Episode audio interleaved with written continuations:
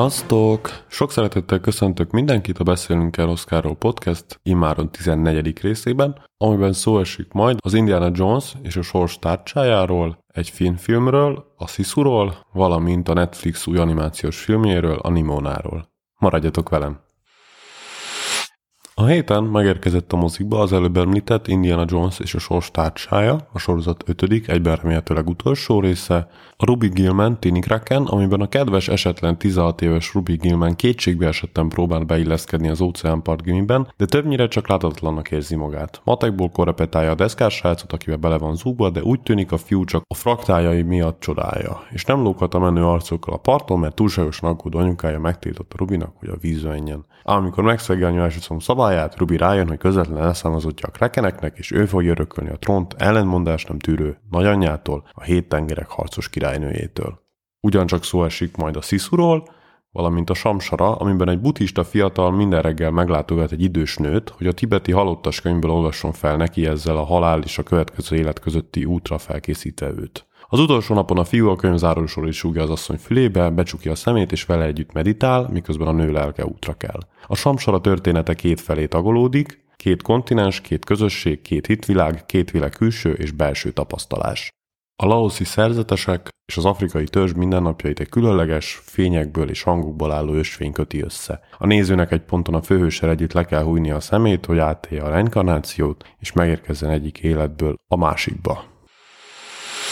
Első filmünk az Indiana Jones és a sors tárcsája, amiben 1969-et írunk, Indiana Jones úgy dönt ennyi volt. Miután több mint egy évtizeden át tanított a New Yorki Hunter főiskolán, a neves professzor és régész nyugdíjas éveire készül szerény kis lakásában, ahol egyedül tengeti napjait. A dolgok azonban váratlan fordulatot vesznek, mikor régen látott keresztlánya Helena Shaw felbukkan. Egy ritka erekéről érdeklődik, amit apja bizott Indire sok évvel ezelőtt. Archimédész hírhet tárcsájáról egy olyan szerkezetről, ami állítólag képes megtalálni az időn keletkezett repedéseket.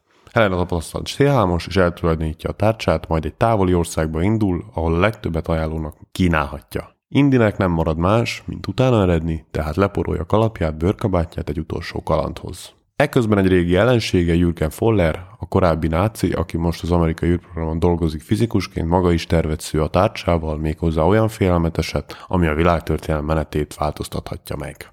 Na de hol is kezdjem?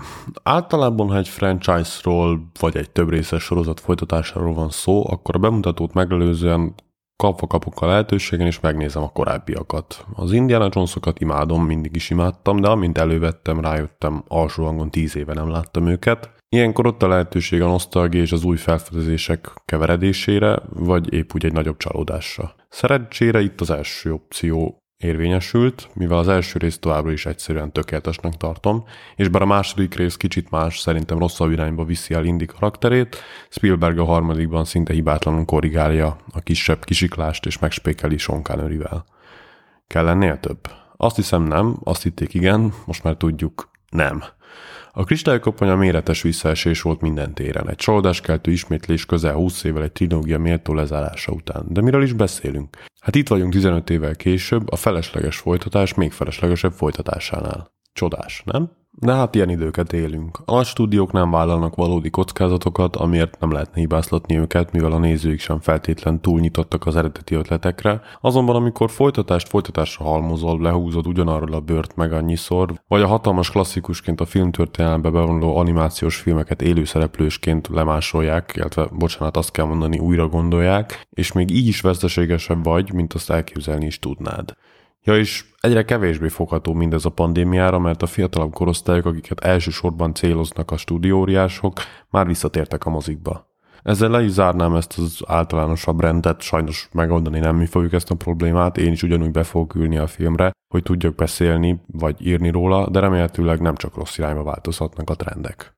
Amúgy az Indiana Jones és a sors tárcsája annyira nem rossz film, mint ahogyan azt felvezettem, közvetlen elődjénél egyértelműen sokkal jobb. Rendezés terén ugyebár váltás történt, az első négy Spielberg keze alatt készült, most pedig James Mangold vette át a gyeplőt. Ez sokaknak reményt adott, no nem azért, mert Steven Spielberg rossz rendező lenne, de a negyedik rész gyenguszra sikerült, Mangold pedig generáció egyik nagy kedvence, olyan filmeket köthetünk a nevéhez, mint az Aszfalt királyai, a Nyughatatlan vagy az Észvesztő, Legismertebb munkája Logan, amiben egy korábban inkonzisztensen a vászonra vitt karakternek több mint méltó búcsút adott, Persze azóta tudjuk, hogy a harmadik Deadpoolban Hugh Jackman visszatér, reméljük nagyon nem sikerült lerombolni az örökségét. Szóval a Logan esetében több rosszabb film után csinált egy eszméletlen jót, itt két nagyszerű és egy egész jó és egy csapnivaló után kapta meg a lehetőséget egy kielégítő lezárás megvalósítására. A kristálykoponya Shia LaBeouf helyett itt Phoebe Waller-Bridget kapta Harrison Ford maga mellé, ami finoman szólva is elég masszív upgrade, bár két Blanchett a negyedik rész egyik nagy neve volt, és azon kevés színésznő egyike, aki már jelenlétével megváltoztatja egy film teljes légkörét, de sajnos egyértelműen gyengébb alakításai közé sorolnám. Itt viszont még szembe jöhet velünk Antonio Banderas vagy Toby Jones, de legfőképp Mats Mikkelsen is. Ez már most érzem egy fura kritika lesz, mert közel semmi affrintást nem érzek arra, hogy a történetet piszkáljam, mivel meg annyi más aspektus jobban megmozgatta, mozgatja a fantáziámat. Először is a már előzetesekből is látott mesterséges fiatalítás, amit Mikkelsen esetében csak finoman kellett alkalmazni, de Fordnál már évtizedeket kellett visszafordítani, ups, értitek, fordítani. Hasonló megoldásra ment már brutál mennyiség filmek büdzséjéből, Scorsese 19-es írjében, De Niroékon is ezt a technológiát alkalmazták, ami már akkor egész fejlett volt, de messze nem tökéletes. Sokakat meglehetősen elidegenített a történettől, ez itt már kicsit más szerintem, rosszabbra számítottam, jobbat kaptunk. Azt leszámít, hogy a korábbi részek kiadhatatlan része volt a csatakosra izzadó Indiana Jones, és itt meg hirtelen semmi textúrája sincs az arcának. Összességében teljesen hihető és meggyőző volt, pedig nem csak pár perc erejéig láthattuk a 40-es indit.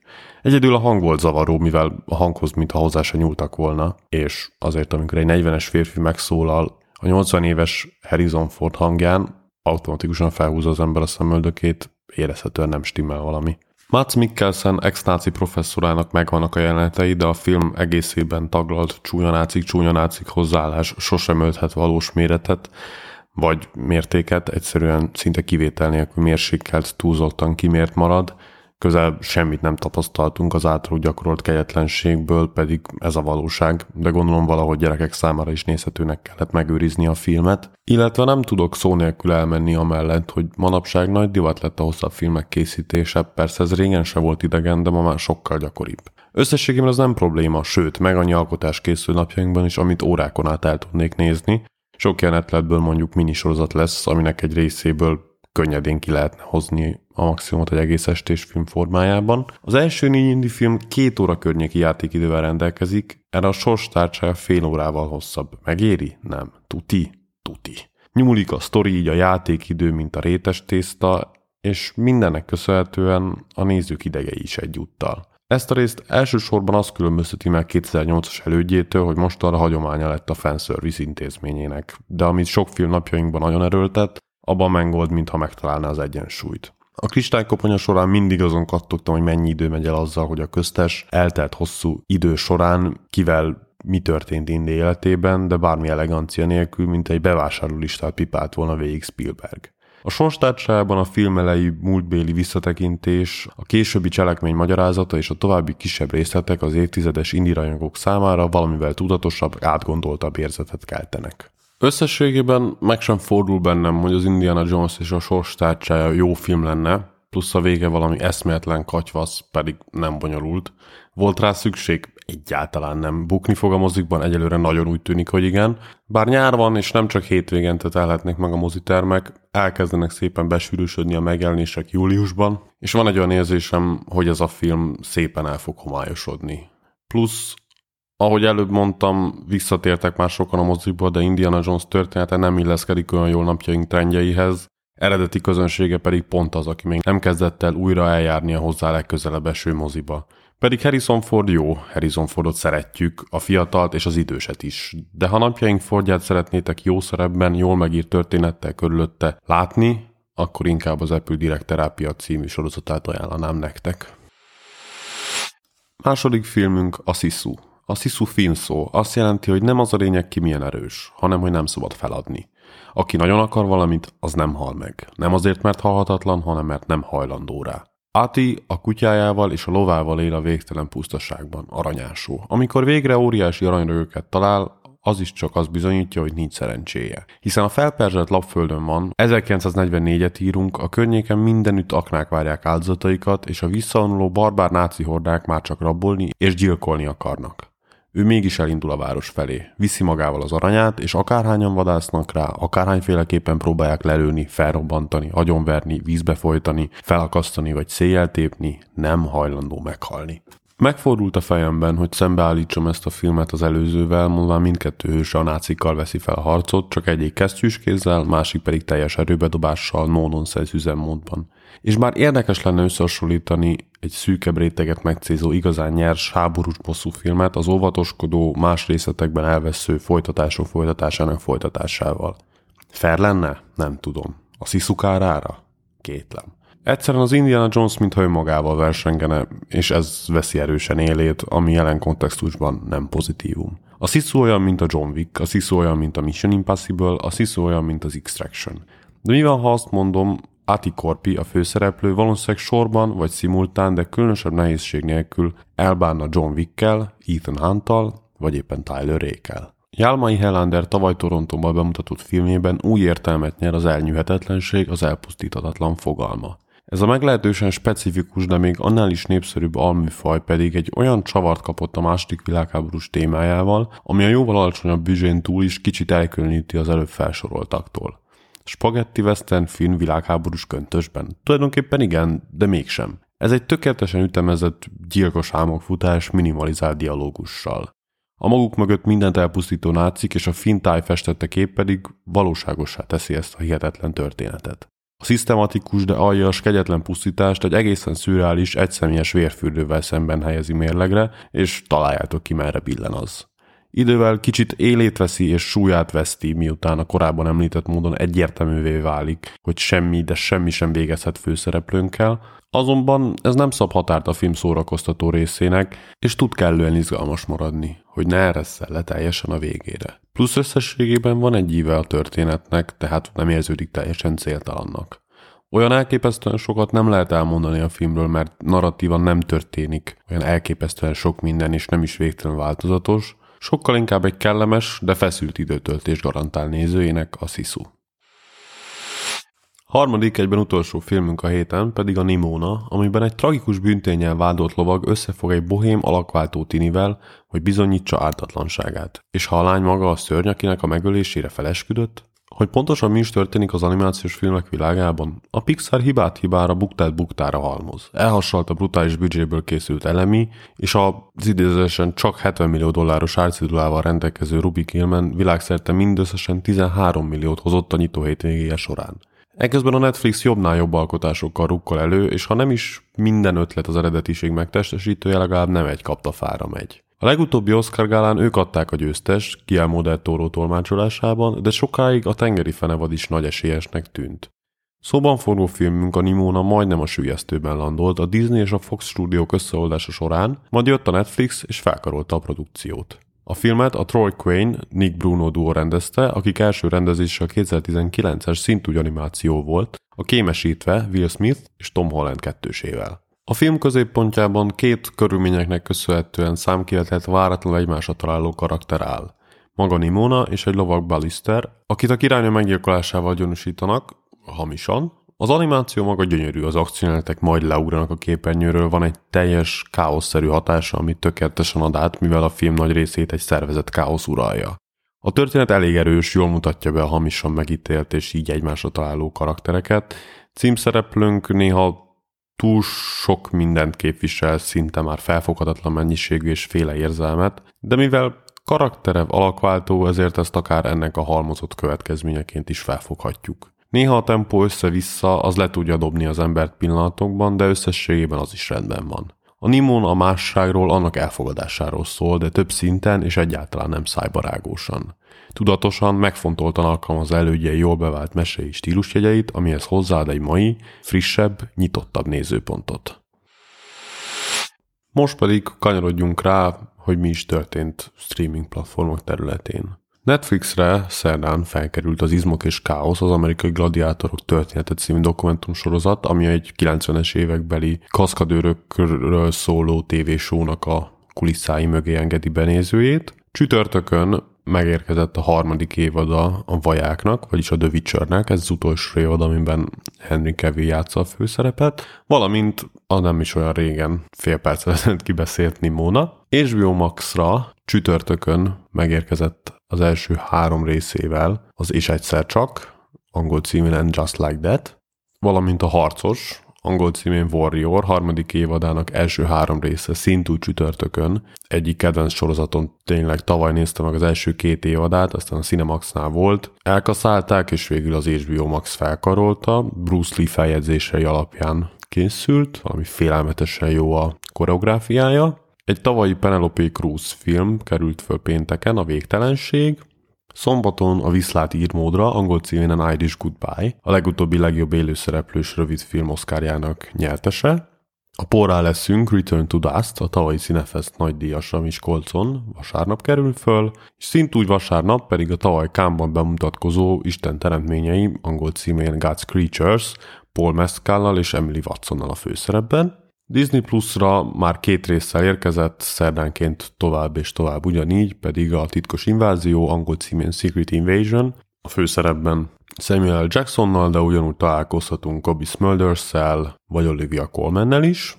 Apple TV Plus-on szerdán két résszel indult, a hét részesre tervezett és egy eltérített járaton töltött 7 órát bemutató Hijack, Idris Elvával a főszerepben, valamint Prime Video-ra pénteken felkerült Tom Clancy Jack Ryan című sorozatának a negyedik, egyben záró évada, az Office-ból ismert John Krasinski-vel a főszerepben.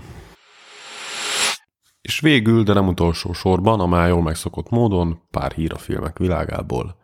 Ethan Cohen elmondása szerint egy trilógia kezdetét jelenti az ősszel érkező Drive Away Dolls címet viselő filmje, Margaret Coley-val a főszerepben, Hozzánk, ha jól szeptember 21-én érkezik a mozikba.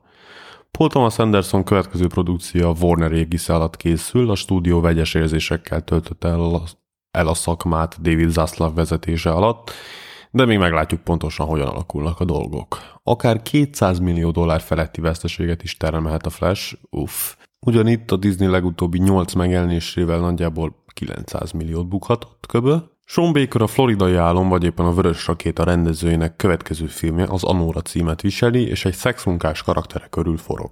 Műfaját tekintve kaland dramediként jellemezte, és Los Angeles plus New Yorkban forgott és játszódik. Korábbi részek során már említettem, kik vannak versenyben James Gunn Supermanjének főszerepeiért, a spekulációk véget érhetnek, mivel David Corenswet ölteti következőnek magára a kriptoni köpenyét, míg Lois Lane karakterét Rachel Brosnan formálhatja meg. A WGA, vagyis az írók szakszervezete jó ideje sztrájkor már, ami ősszel minden bizonyal már meg fog látszani sorozatok esetében, és ha nem születik hamarosan megegyezés, akkor idővel filmprodukciók is meg fogják sínyleni a helyzetet. Mindeközben a SEG AFTRA, amiben a színészek vannak, szintúgy sztrájkkal fenyegetőzik, ami valóban új szintre emelni a már így is dühítő, kétségbejtő állapotokat. Már per pillanat úgy állunk, hogy júli 12-ig kitolták a stúdiókkal való egyeztetéseik határidejét, ha azt mondom nem túl fényes a helyzet. Nagyon finoman fogalmaztam. Csak hogy megértsük pontosan mennyire nem a pénz, hanem a rendezővel való közös munka lehetősége motiválta többek között Scarlett johansson is, hogy szerepeljen az Asteroid City-ben. Johansson az előbb említett szegminimumot kereste a két hónapos forgatás során. Ez jelen esetben összesen 33 ezer dollárt jelentett, persze nem kell sajnálnunk a színésznőt, de jól tudjuk, hogy egy hasonló kategóriai színész, színésznő dollármilliókat keres filmről filmre. Phoebe Waller-Bridge utalásokat tett az új Indiana Jones játszott karakterének esetleges visszatérésére elkövetkező produkciókban. Hát nem tudom. Waller-Bridge olyan tehetséges író, rendező és színésznő is, most keresetet komolyabban is, igazán békén hagyhatnák már ezt az archeológus szállat. Meg is kaptuk a múlt héten a Dűne 2 új előzetesét, és fú, mit is mondhatnék, végre láthattuk Christopher Walkent, ha csak pársnit erejéig is, és hát ha az első rész látványvilág és operatőri munkája ki lett emelve, akkor ez itt hatványozottan igaz. Minden jel arra utal, hogy egészen más mérete tölt a folytatása Danny Villeneuve megvalósítása. Egészen monumentális, és hol van még a november? És végül pedig egy kis plegyka, szeptember vége felé kezd el forogni Tarantino utolsó filmje, a The Movie Critic. A podcast következő része a tartozásom lesz, vagyis a 2024-es Oscar predikció második része, azt követő héten pedig már az új Mission Impossible kritikájával jelentkezem. Köszönöm, hogy ezen a héten is velem tartottatok, vigyázzatok magatokra, sziasztok!